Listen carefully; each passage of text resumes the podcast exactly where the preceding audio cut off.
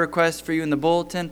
Uh, the Cherokee Strip Association that he organizes and leads is our prayer partner for the month because we do a lot of things and cooperate with them in a lot of ways and cooperate with a lot of churches that we know through cooperating with the association in many ways. So, welcome, Matt. Thank you. You can't say welcome, Matt, to everybody that comes to church, right? Well, it's always good to be with you all and to share about what God's doing in our association and uh, through Graceway and other churches that work together. And this morning I'm going to start out with an illustration of something that happened in my life many years ago where I found somebody who was a very faithful friend. And if we can take that slide off, we'll get to those slides later um, in the message. But uh, the year was uh, 1998, and it was July and I was in Moscow, Russia, working as a missionary sent out by churches like Graceway. And it was 4 a.m., and I was sitting on the floor of our tiny little apartment, kind of in a daze.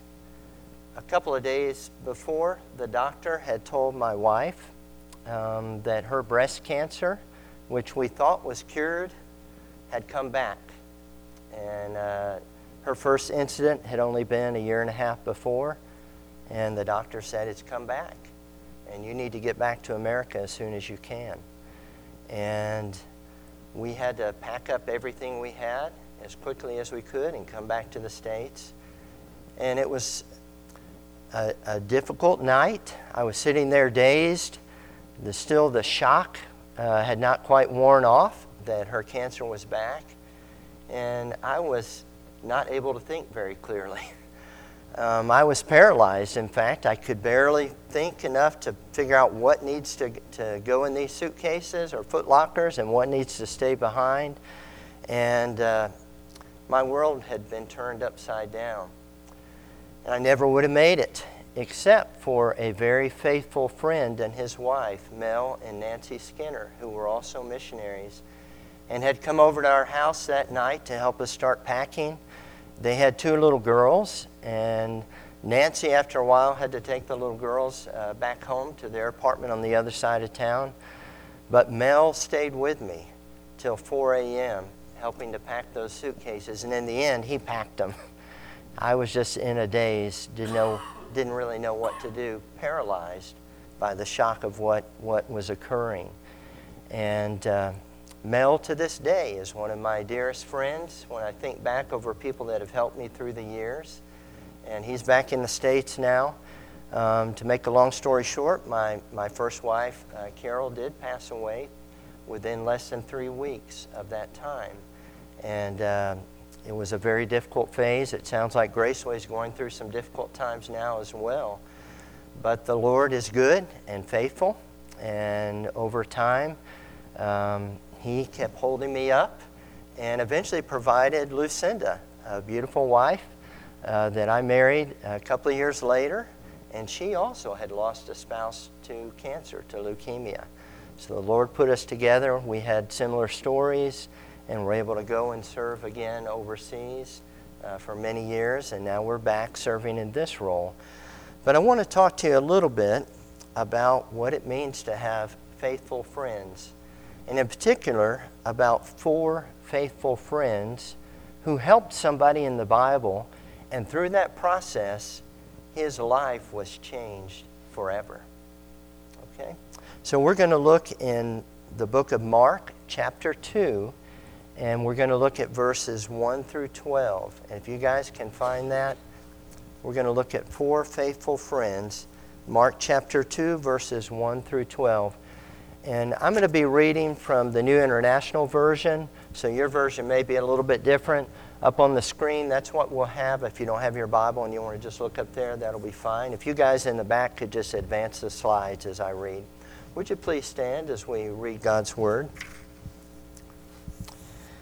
And before we do, let's just pray, asking God to speak to us through what we read. Our most gracious Heavenly Father, as we come before you this morning, it's our desire to understand your truths, that you would speak through them to each of our hearts in a way that we would be changed and we would be transformed by the power of your word. And Lord, as I speak this morning, I pray that the focus would be not on me, but on Jesus and his power in each of our lives. And that these words would just come to life and um, you would be the one speaking. This we ask in Jesus' name. Amen. Okay, starting with verse 1 of chapter 2 in Mark. A few days later, when Jesus again entered Capernaum, the people heard that he had come home. So many gathered that there was no room left, not even outside the door. And he preached the word to them. Some men came bringing to him a paralytic, carried by four of them. Since they could not get him to Jesus because of the crowd, they made an opening in the roof above Jesus, and after digging through it, lowered the mat the paralyzed man was lying on. And when Jesus saw their faith, he said to the paralytic, Son, your sins are forgiven. Now, some teachers of the law were sitting there thinking to themselves, Why does this fellow talk like that? He is blaspheming. Who can forgive sins but God alone? Immediately, Jesus knew in his spirit that this was what they were thinking in their hearts. And he said to them, Why are you thinking these things? Which is easier, to say to the paralytic, Your sins are forgiven, or to say, Get up, take up your mat, and walk? But that you may know that the Son of Man has authority on earth to forgive sins, he said to the paralytic, I tell you, get up, take up your mat, and go home. He got up, took his mat, and walked out in full view of them all. This amazed everyone, and they praised God, saying, We have never seen anything like this. Thank you. may be it. Well, this passage that we read is still early in Jesus' ministry. He had just called his disciples, had started driving out demons and healing people and preaching in the synagogues. Despite the crowds and the busyness of his days, we find in Mark that he already had a pattern of pulling aside to talk to his Heavenly Father, to pray. So, you guys are setting a great example for other churches in the way you take time just to pray for each other. We work really hard a lot of times to do things for God, but when we pray, we, in a sense, are freeing Him up to work in response to our prayers. And we don't want to do spiritual things in our own fleshly nature, do we? The only way we're going to accomplish things of eternal value is through prayer. So, Craig, I appreciate your leadership in leading the church to do that. But Jesus set that pattern for us um, even though he was the Son of God, to take time. Well, he'd been traveling through Galilee, and he comes back to Capernaum, which was kind of like his hometown in a sense, where he hung his hat during this phase of his ministry. And that's where this event occurs that we read about. Now, if you look in verse 2, we're not told whose house this was where Jesus was preaching. A lot of people guess that it was Peter's house where uh, he lived, and his mother in law lived there with um, him and his wife. We don't know that for sure, but regardless, there were so many people gathering that you know they couldn't even get in the house, and they were outside, probably peering in the windows. They wanted just to be able to see and hear Jesus, but probably many wanted to be healed by him. And we don't know exactly what Jesus is preaching about. If you guys can mute the screen now, we'll come to that slide here in just a minute. So he simply says he's preaching the word, probably the, just the gospel truth, that people needed to repent and believe that the kingdom of heaven was at hand. And then in verse 3, you see these guys show up carrying a friend, probably a friend, who's paralyzed. And he's on this mat, and they're, they're bringing him up to the crowd. And the crowd, of course, is so big that it looks like it's going to be impossible to get to Jesus. And I can picture the, the guy on the mat telling them not to worry anymore. You know, it's, it's, it's no problem, you know, we'll come another time or whatever. But these four guys are persistent and they find a way to get up on the roof of this house. Now, in those days, the, the houses sometimes had either a ladder or a stairway that went up the side, and the roof was normally flat and made out of like hardened clay that would have some beams going across it with maybe some palm leaves in there to kind of hold everything together. So these guys find a way to get up on the roof, and they're going to let the guy down in front of Jesus. So I can picture they just start kind of digging there, and Jesus is below, and a little bit of dust starts falling from the ceiling, maybe on him. And the people are looking up. What's that sound of scratching that's there?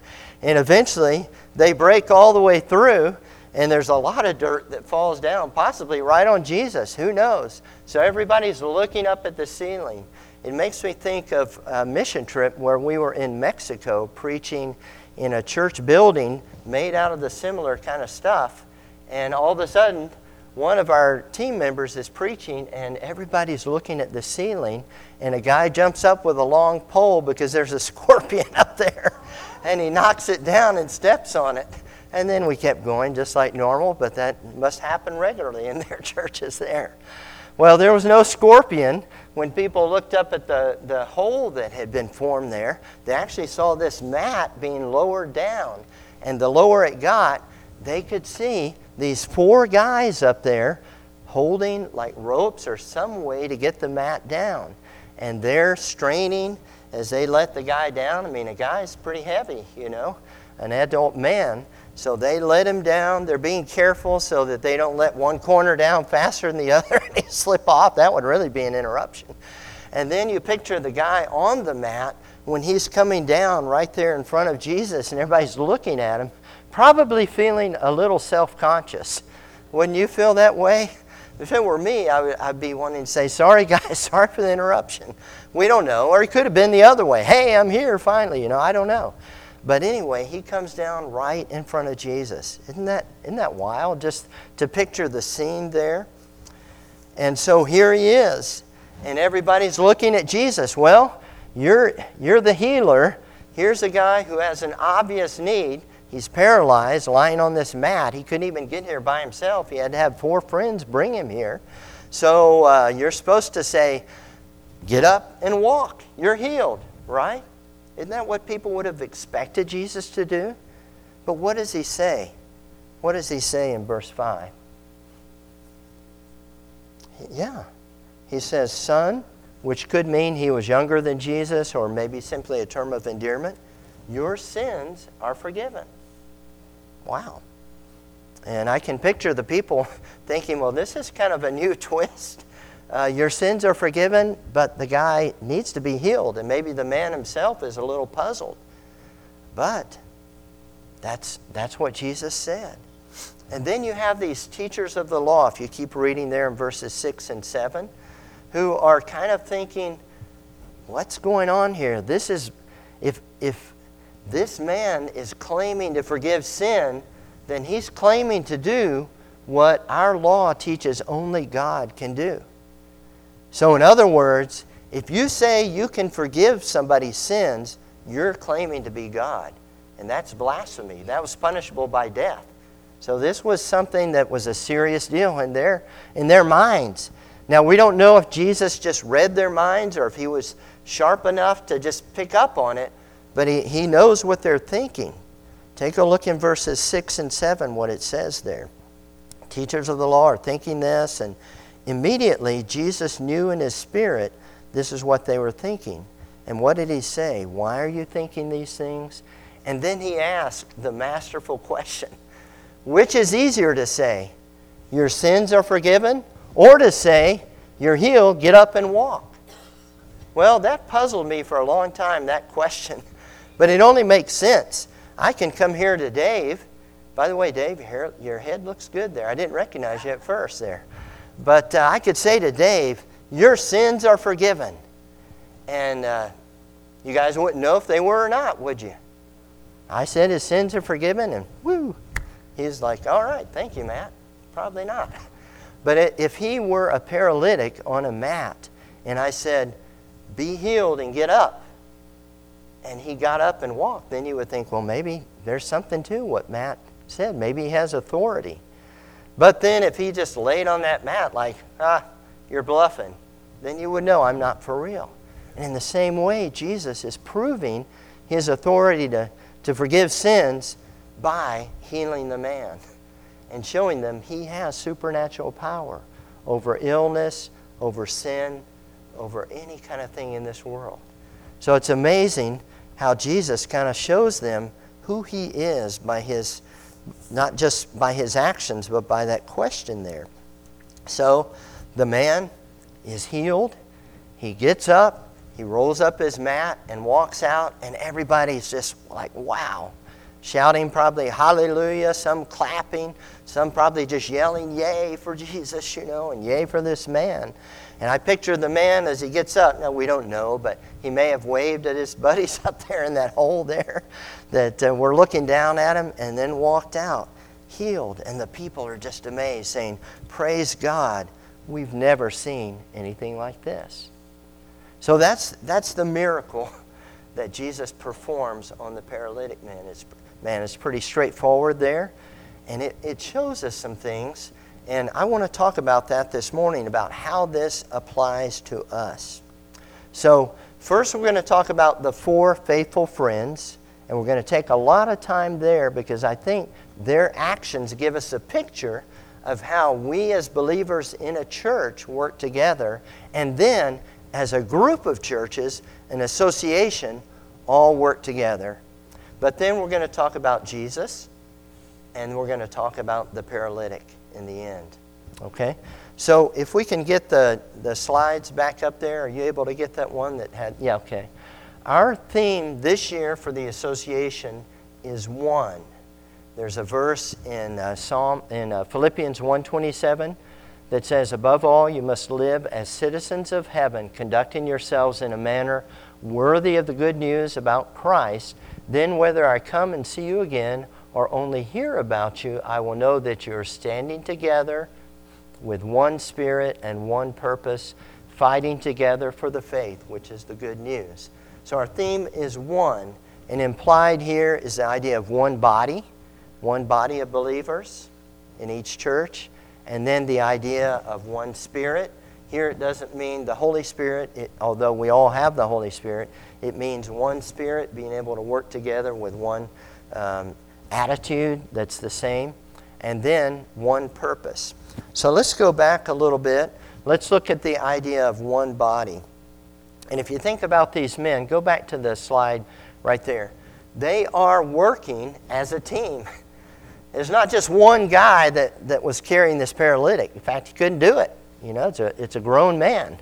So they are working together as a team. And in the same way, in a church, people work together. and In an association, a group of churches work together, accomplishing much more than they could alone. Now, among these four guys, now this is just maybe the way it looked, we don't know exactly. There's probably one who kind of took the lead and, and, and says, This is what we're going to do. There's probably another guy that's more detail oriented that came up with the idea of the ropes uh, maybe another guy is kind of the one with a gift of mercy that would say, hey, don't worry, you know, to the friend that's lying there, hey, everything's going to be okay. Jesus is, we're going to get you there to Jesus. They all probably had different gifts. And then there's another guy that's probably a little nervous about, hey, when we're lowering him down, let's make sure we don't uh, just let one corner down and, and, it, and, him slide off. That would really be a, a bad deal. And so he's kind of the one that's a little more detail oriented all different gifts, but they work together as one team, one body. And it's the same way in our association. We have a lot of different kinds of churches. Some are known more for uh, teaching and preaching the word, others are known more for outreach, others are known more for uh, caring for people, the, the homeless, and that kind of stuff. They all have a little bit different bents, and I see that working with all the different churches. But coming together, they're able to pull their strengths and be stronger than they could be alone. Then let's look at the idea of one spirit. And as I mentioned, though as believers we have the Holy Spirit, in this context, it's talking about one attitude of humility. being able to work together. And that, of course, characterized Jesus. I mean, he's basically master of the universe, but he was willing to humble himself, becoming not just an adult man, but actually a baby, totally dependent on his parents. And then to become like us and to be a servant to those that he was actually leading. He set an example in that. Well, these four guys, in order to work together, they had to have one spirit. They had to be willing to not just say, hey, I'm in charge and you guys all do what I tell you to do. They all worked together. They all had an equal part when they were letting down that mat. Everybody's corner had to go down at the same rate, right? Because they were, they were willing to serve and they were willing to give up their time and energy. I mean, who knows what, what their occupation was or what they had planned for that day, but they took time and energy to serve somebody else. And in the same way, in our association or family of churches, we have some big churches, we have some small churches, and you might think, well, the big churches, they have a lot more people, a lot more money, material resources, and they kind of run the show. That's not the way it is in an association. Churches large and small all work together. And it's for a common goal, common purpose, but they do it with an attitude of humility where each church is significant. And when I look out across the area that our association serves, we serve a big area. It includes five and a half counties. And we need churches in some of those remote areas Marshall, Cherokee, smaller towns. They need a church right there now, some people will drive into Enid, but there are a lot of people, they need a church right there in their community, and those churches are just as significant as churches in the bigger towns. Then take a look at the next slide the idea of one purpose. Obviously, these guys were pretty determined to get their friend to Jesus, no matter how difficult it was. If they were not determined with one purpose, they could easily have said, Hey, forget it. Well, we'll try another day. Maybe that's what the, the friend tried to convince them to do. But their intent was to get them, get him to Jesus there and to see Jesus transform his life. And here's a picture maybe of him afterwards, just standing up, rejoicing at what Jesus has done in his life. In the same way, our churches all work together with a common purpose, and that is to bring people into Christ and to advance the kingdom of God right here where we are and to the ends of the earth. Our purpose, if you want to put it succinctly, is to know Christ and to make him known.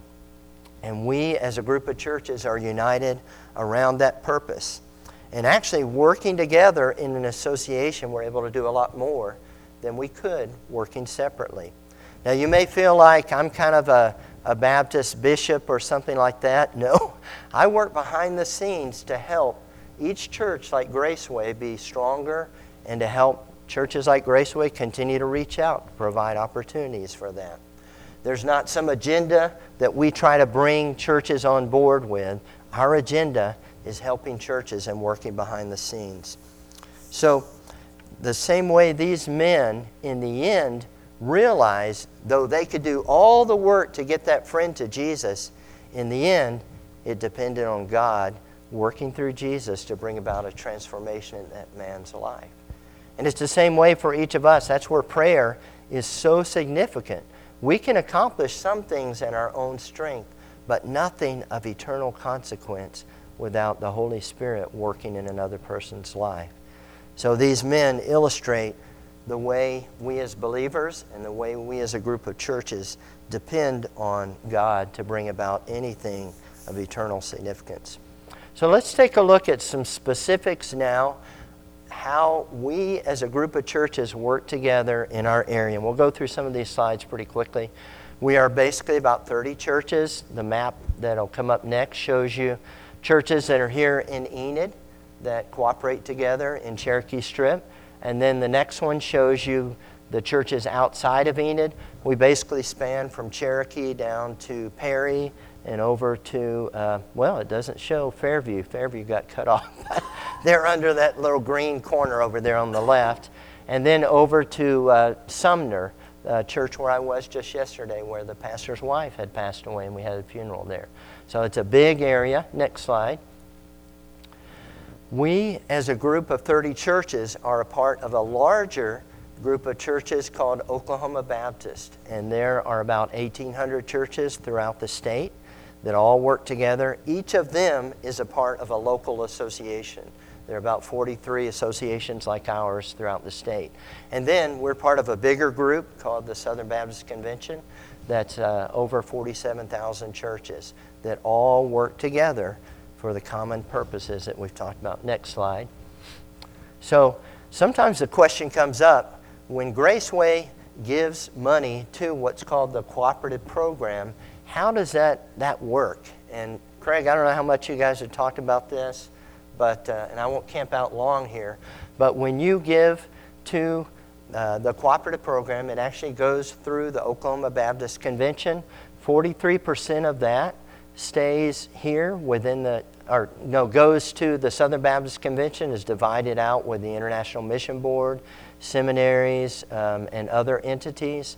42% stays in Oklahoma with Oklahoma Baptist ministries like Falls Creek and other the children's homes and other things like that, disaster relief, and then uh, 15% of that actually goes to the affiliates. So that's how that's all divided out.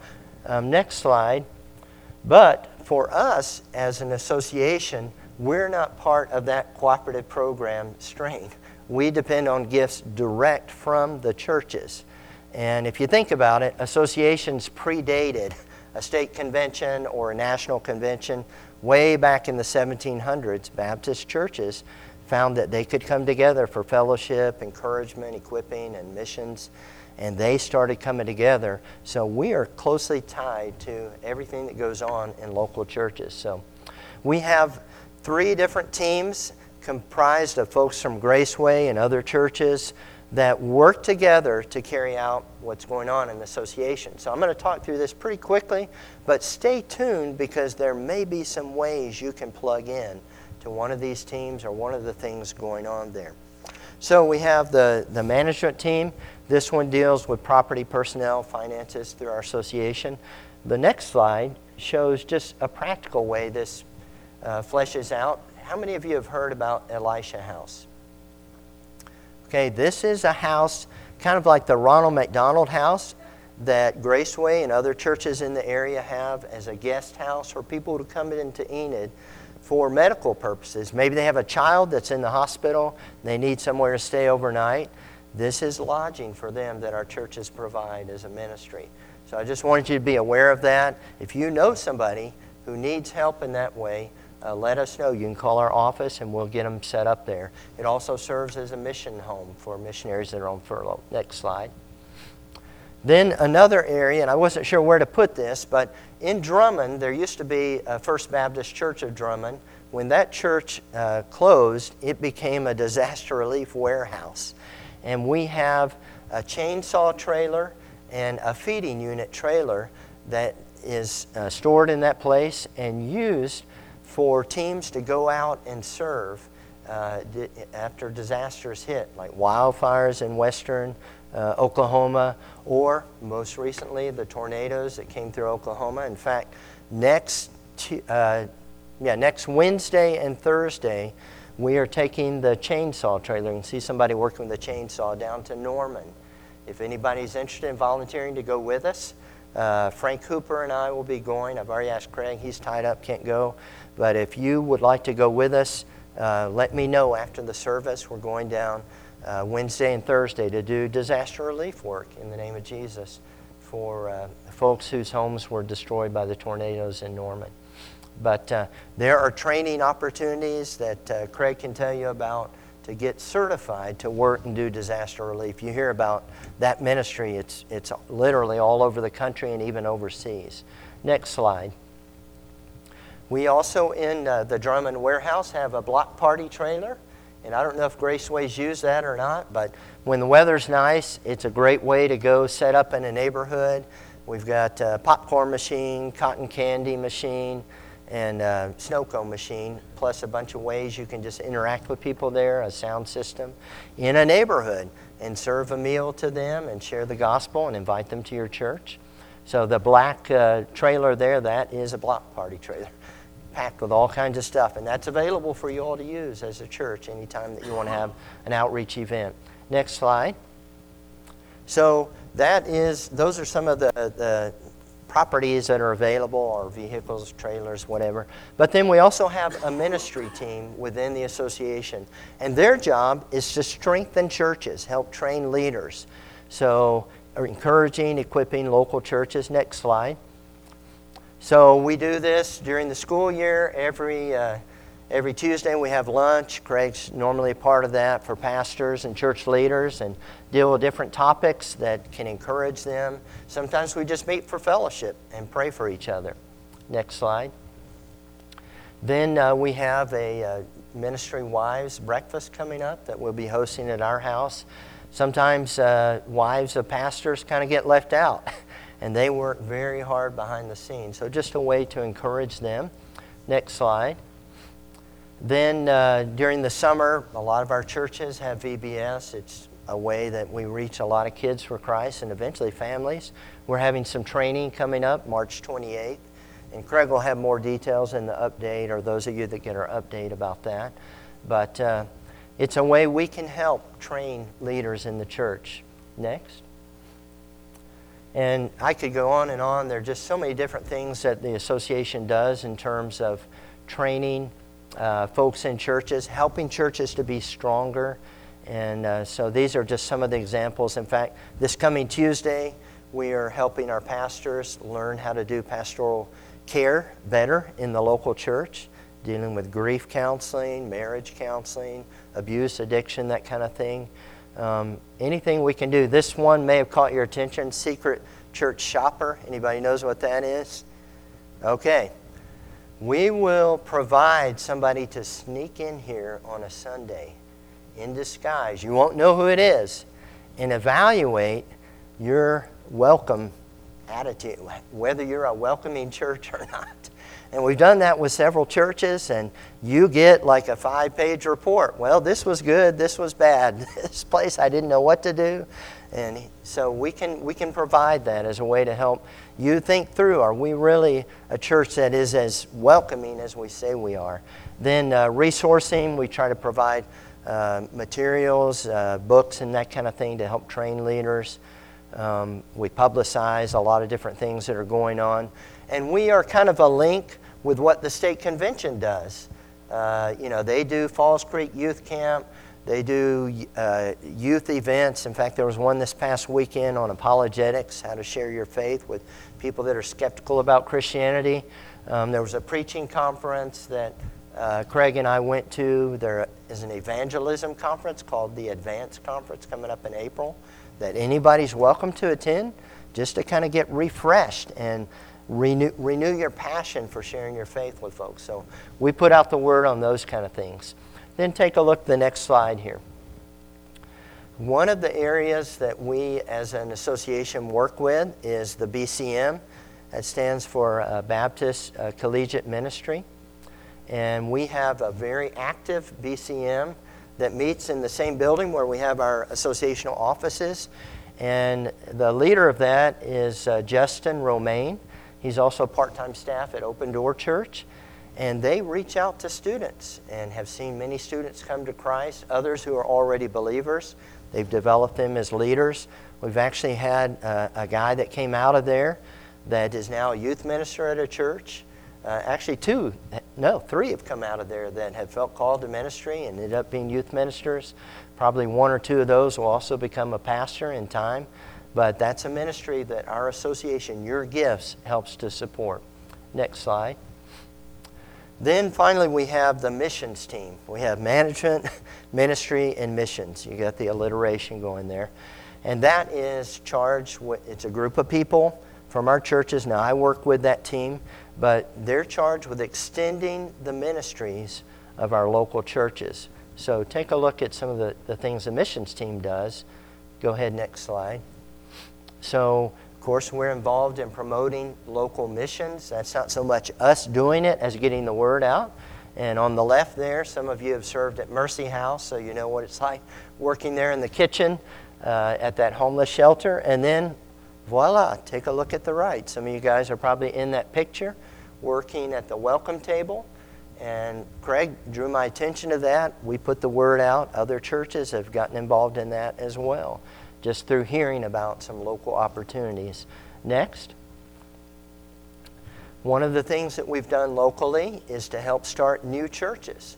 We did a survey a few years back just exploring the land where the Cherokee Strip land run was, was going on. We felt like there's still lots of land to be claimed for Jesus, isn't there? All the geographic land may have been claimed, people live there, but what about people that are not being reached by our existing churches? And we found a number of places and groups of people. In fact, we found five places and two groups of people, and we're able to start some new works. One of them that's probably best known is Open Door Church, that now is meeting in what used to be the Calvary Baptist uh, building. The, those two churches merged. Living Water is a Hispanic church that we were able to start. Um, we're starting a new work in Waukomis. Um, Matt Miles is leading that work. Uh, and this is not a new church, but there is a ministry that came out of that that Emmanuel started. That's the Pacific Islander Ministry for Marshallese, Chuukese, people from Micronesia. And they meet in what used to be the first Indian Baptist church building on the east side of town off of Leona Mitchell. Then uh, Drummond, we're looking to start a new work there. Um, and we have somebody uh, who's a member of the church at Ringwood that feels called to start a new work there. So those are some things we work behind the scenes to, to uh, lead people to do. This picture at the right, by the way, is Matt Miles at one of the initial meetings in Waukomis there. Next slide. So, some outreach events that we work with to help promote and sometimes help subsidize the cost for. On the left is the Cherokee Men's Calf Fry, uh, which is a huge event coming up uh, March 21st, will be the next one. And uh, we bring in a speaker. It's a chance for men to bring their friends who don't know Christ and hear the gospel. Uh, in the middle is See You at the Pole. You guys have probably participated in that. We help with funding rallies for that. And then uh, on the right is the men's fish fry that Garber has started doing each September. It's a chance for, for men to bring their friends and they hear the gospel, have good food. And so those are some of the things that we try to encourage local churches with. Next. Then I almost forgot to add this slide in, kind of had to add it the last minute. But a big thing that our missions team helps with is working with Associational Children's Camp. And I know uh, Graceway has sent teams or groups of kids down there. That's for kids ages uh, finished third grade to finish sixth grade. So it's older elementary kids. And it's the week before all the youth camps start at Falls Creek. And maybe you guys could send a, a group of uh, uh, children down this year as well. Some of you could be sponsors to be a part of that. It is clearly an evangelistic camp where the gospel is shared and many kids come to Christ. Those who are already believers, some of them make rededications. We've actually had some at that young of age that feel called to missions. And so it's really a meaningful time. It's the weekend of uh, Memorial Day and then through that next week. So you'll hear more about that. Craig will have that info and anybody gets our update. By the way, after the service, if you're interested in getting our update, just so you'll be in the loop too, and it won't all depend on Craig telling you, then give us your email. You could give that to Lucinda or to me, and we'll, we'll keep you up to date. And of course, Falls Creek Youth, you guys have been going down there for years, and we simply promote that, get the word out. A lot of churches work together, so their youth groups are together for Falls Creek. Next slide. But then, uh, upcoming is a stateside mission trip. We're going to be working in Kansas City. We've been up there several times. And Eric and Jerica and um, Gina are all going to go. Maybe one of you would be free to go during this time frame as, as well and work with us. We're primarily working with a ministry to Somali refugees. Over 10,000 of them have been resettled into Kansas City in this one neighborhood that's just packed. And so we're going to be working there. Uh, so that's, that's one way. These are a couple of other trips where we've gone up there. We've worked with different people in, in the northeast side of uh, downtown Kansas City. On the left is working in a ministry with Congolese. Then uh, in the middle, we were working actually in a neighborhood where a family was, was seeking to reach their neighbors for Christ. And we also on that trip worked with Afghan refugees. Can you believe it? Right there in Kansas City. And the next one is um, a group working with um, Congolese as well. So just a, a, lot of different people groups packed in there, but this time we're going to be working with Somalis. Next slide. International missions. Uh, on the left, um, in 2017, some of you know that our family served in Madagascar, and the association sent us back. I was able to teach the, one of the very first classes for a brand new seminary that's being started there, a Baptist seminary. Then in the middle, we have we've sent a team over to work in Russia for obvious reasons. We haven't gone back since the war started, but we do partner with a group of churches just like ours in Volgograd, which is southern Russia, not far from Ukraine. They are actually going in and out uh, doing ministry in Ukraine with people that are in some of those bombed out cities. And then on the right is uh, one of our trips where we work down in Ecuador.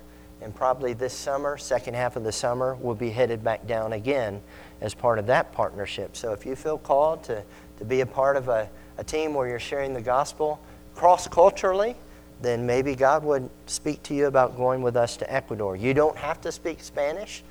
That is definitely a plus, but we do work with translators, and they do a great job. They're believers, and they share the gospel. Um, as we share it in English, they translate for us. But um, we hope in the future to maybe have a trip to Madagascar to partner with work there. And then these others Panama, Guatemala, Niger, Poland, and India those are all places that other churches in our association are sending teams, and they've opened it up to you all and other churches. If you want to go to one of those places, see me afterwards or uh, just look in the update. We'll put the information there about how you can go and be a part of a team to go to one of, one of these other countries and share the gospel. So the association facilitates us as a group of churches getting to the ends of the earth. Next slide. I didn't want to uh, uh, end with just talking about this, uh, uh, what the association does in terms of those kind of trips. If you are a uh, high school student, actually, if you've just completed sixth grade and up, you can go through Oklahoma Baptist through a program called Go Students. And they go literally all over the world. These are just four of the places they go. And uh, the deadline is coming up really soon. But if you're in that age group and interested in going, these are trips where they go to work with International Mission Board missionaries that have already come out from our churches and are serving, and they go to help move the work ahead. And just an incredible opportunity. I don't know that many states have programs quite as good as the one here in Oklahoma, but you can go online to Go Students. It'll tell you how to how to sign up and where the different places are they're going this summer. Next slide. Maybe you're an adult, or maybe you're beyond that age, or college, or whatever, and you, you feel called to missions. Well, one question is how long do you want to go? Do you want to go short term, just on a mission trip? Maybe it could be one of those trips we talked about. Or maybe midterm, a couple of years, or a year, or a semester. Or you want to go long term, you feel like that's a career. You can go online to International Mission Board and it will tell you if you feel called to go different ways that you can go. And you, as a member of Graceway, can go and you don't have to raise support. It's already been raised through churches like Graceway that give to the cooperative program. So that's just a, a, a quick overview of how you can be involved in missions and what our association does in terms of offering opportunities to, to plug into ministry. Next slide there. Well, I mentioned in the end we were going to come back to Jesus and then to the paralyzed man. Let's talk just briefly about Jesus. He asked this incredible question. He says, "Your sins are which is easier to say, your sins are forgiven, get up or take uh, or get up, take up your mat and walk." But I want you to know that the Son of Man has authority on earth to forgive sins. And of course, the man is healed, showing that Jesus really does have authority to forgive sins. He is who he claims to be. And he gave priority. You notice, he didn't heal the man of his paralysis right off the bat, did he? Instead, he healed him of his sin, forgiving his sin. And really, that's the greatest need that any of us has. And then let's talk about the paralyzed man. In a way, he represents each one of us before we come to know Christ because there's nothing we can do to save ourselves. Just like that man was totally dependent on his friends to get him to Jesus, and even then, he depended on Jesus for forgiveness from his sins. Many people work really hard in this life doing everything they can, but in a sense, we are hopeless without Christ. And this is not saying that he was paralyzed because of his sin, but in a sense, it gives a picture of how we are on our own without Christ. We may work hard, come into church, doing everything we can to earn our way to heaven, but we all fall short of the glory of God, as Romans tells us. But the someone that we need to forgive us of our sins, Jesus came. What he's done on the cross takes the place of anything you can do to earn your salvation. And he rose again. He lives today to offer salvation to those who have yet to put their trust in Him. So, this morning, as we close, I want to tell you a lot of times people stay away from church because they feel like they're going to be judged and they can't keep all the rules. And they feel like, well, I, I'm not going to go in there because they're going to judge me. Or they come to church and they work really hard trying to keep all the rules and they're frustrated because they feel like they, they never quite measure up there needs to be a point in each of our lives where our salvation doesn't depend on keeping the rules, being good, and, and being better than you are bad. It depends on what Jesus has done on the cross and us responding by putting our trust in Him. That's what salvation is all about.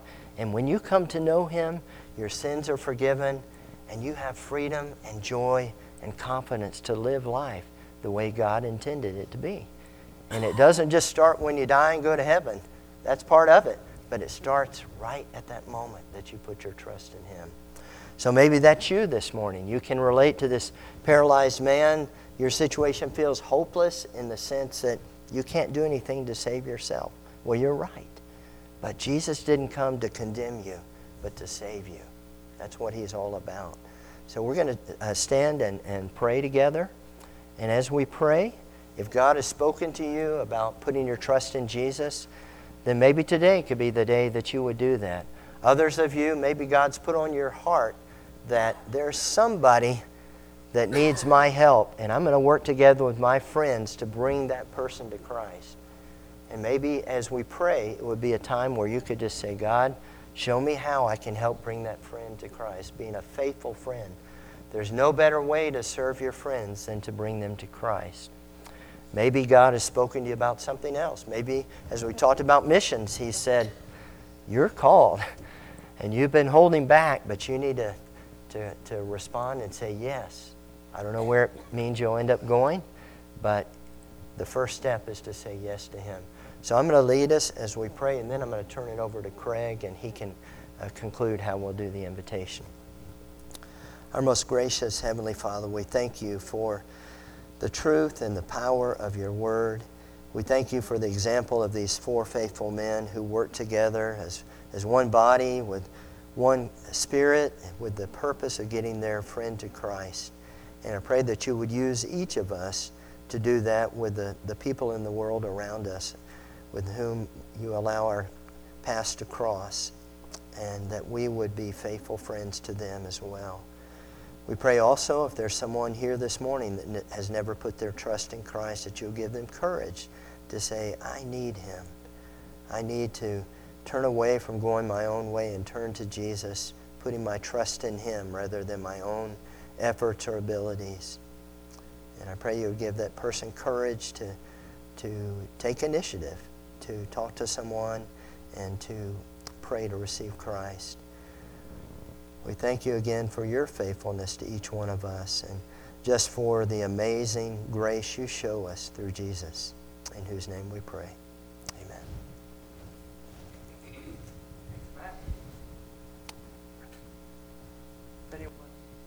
Spiritual things, come see us before you leave today, me or Matt or anybody. Um, don't forget, we also have some prayer lists on the back wall. Let's, uh, let's be dismissed in a song. God bless you.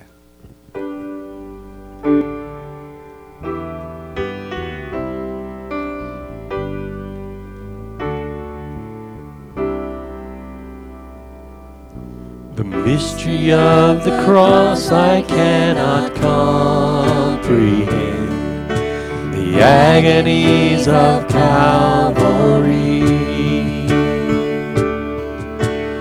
You, the perfect Holy One, crushed your Son, who drank the bitter cup reserved for me. Your blood has washed away my sin. Jesus, thank Father's wrath completely satisfied. Jesus, thank you. Once your enemy, now seated at your table. Jesus, thank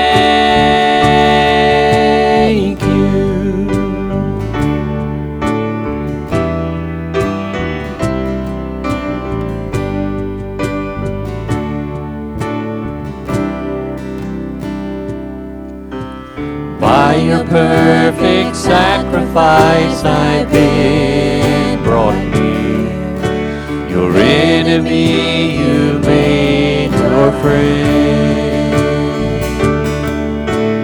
Pouring out the riches of your glorious grace. Your mercy and your kindness know no end.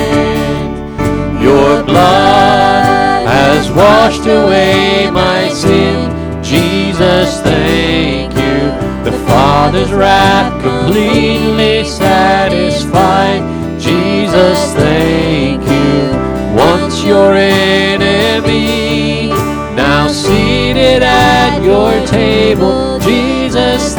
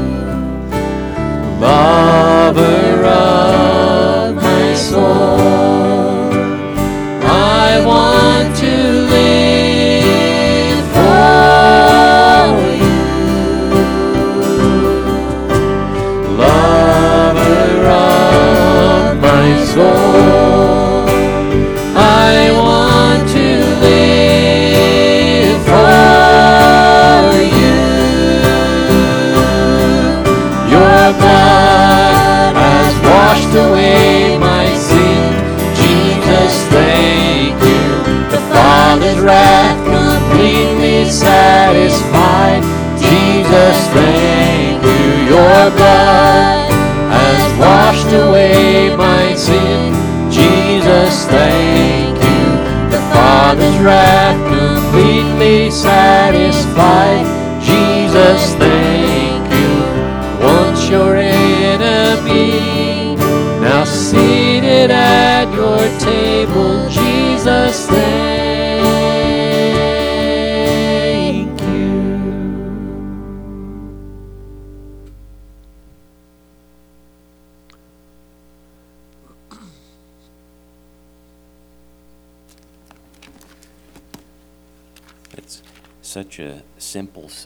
but it's just so awesome to the way it expresses what Jesus has done for us. The benediction for today is from the Revelation chapter 1 verses 5 and 6. To him who loves us and released us from our sins by his blood, and he has made us to be a kingdom, priest to his God and Father. To him be the glory and the dominion forever and ever. Amen. Amen. You are dismissed.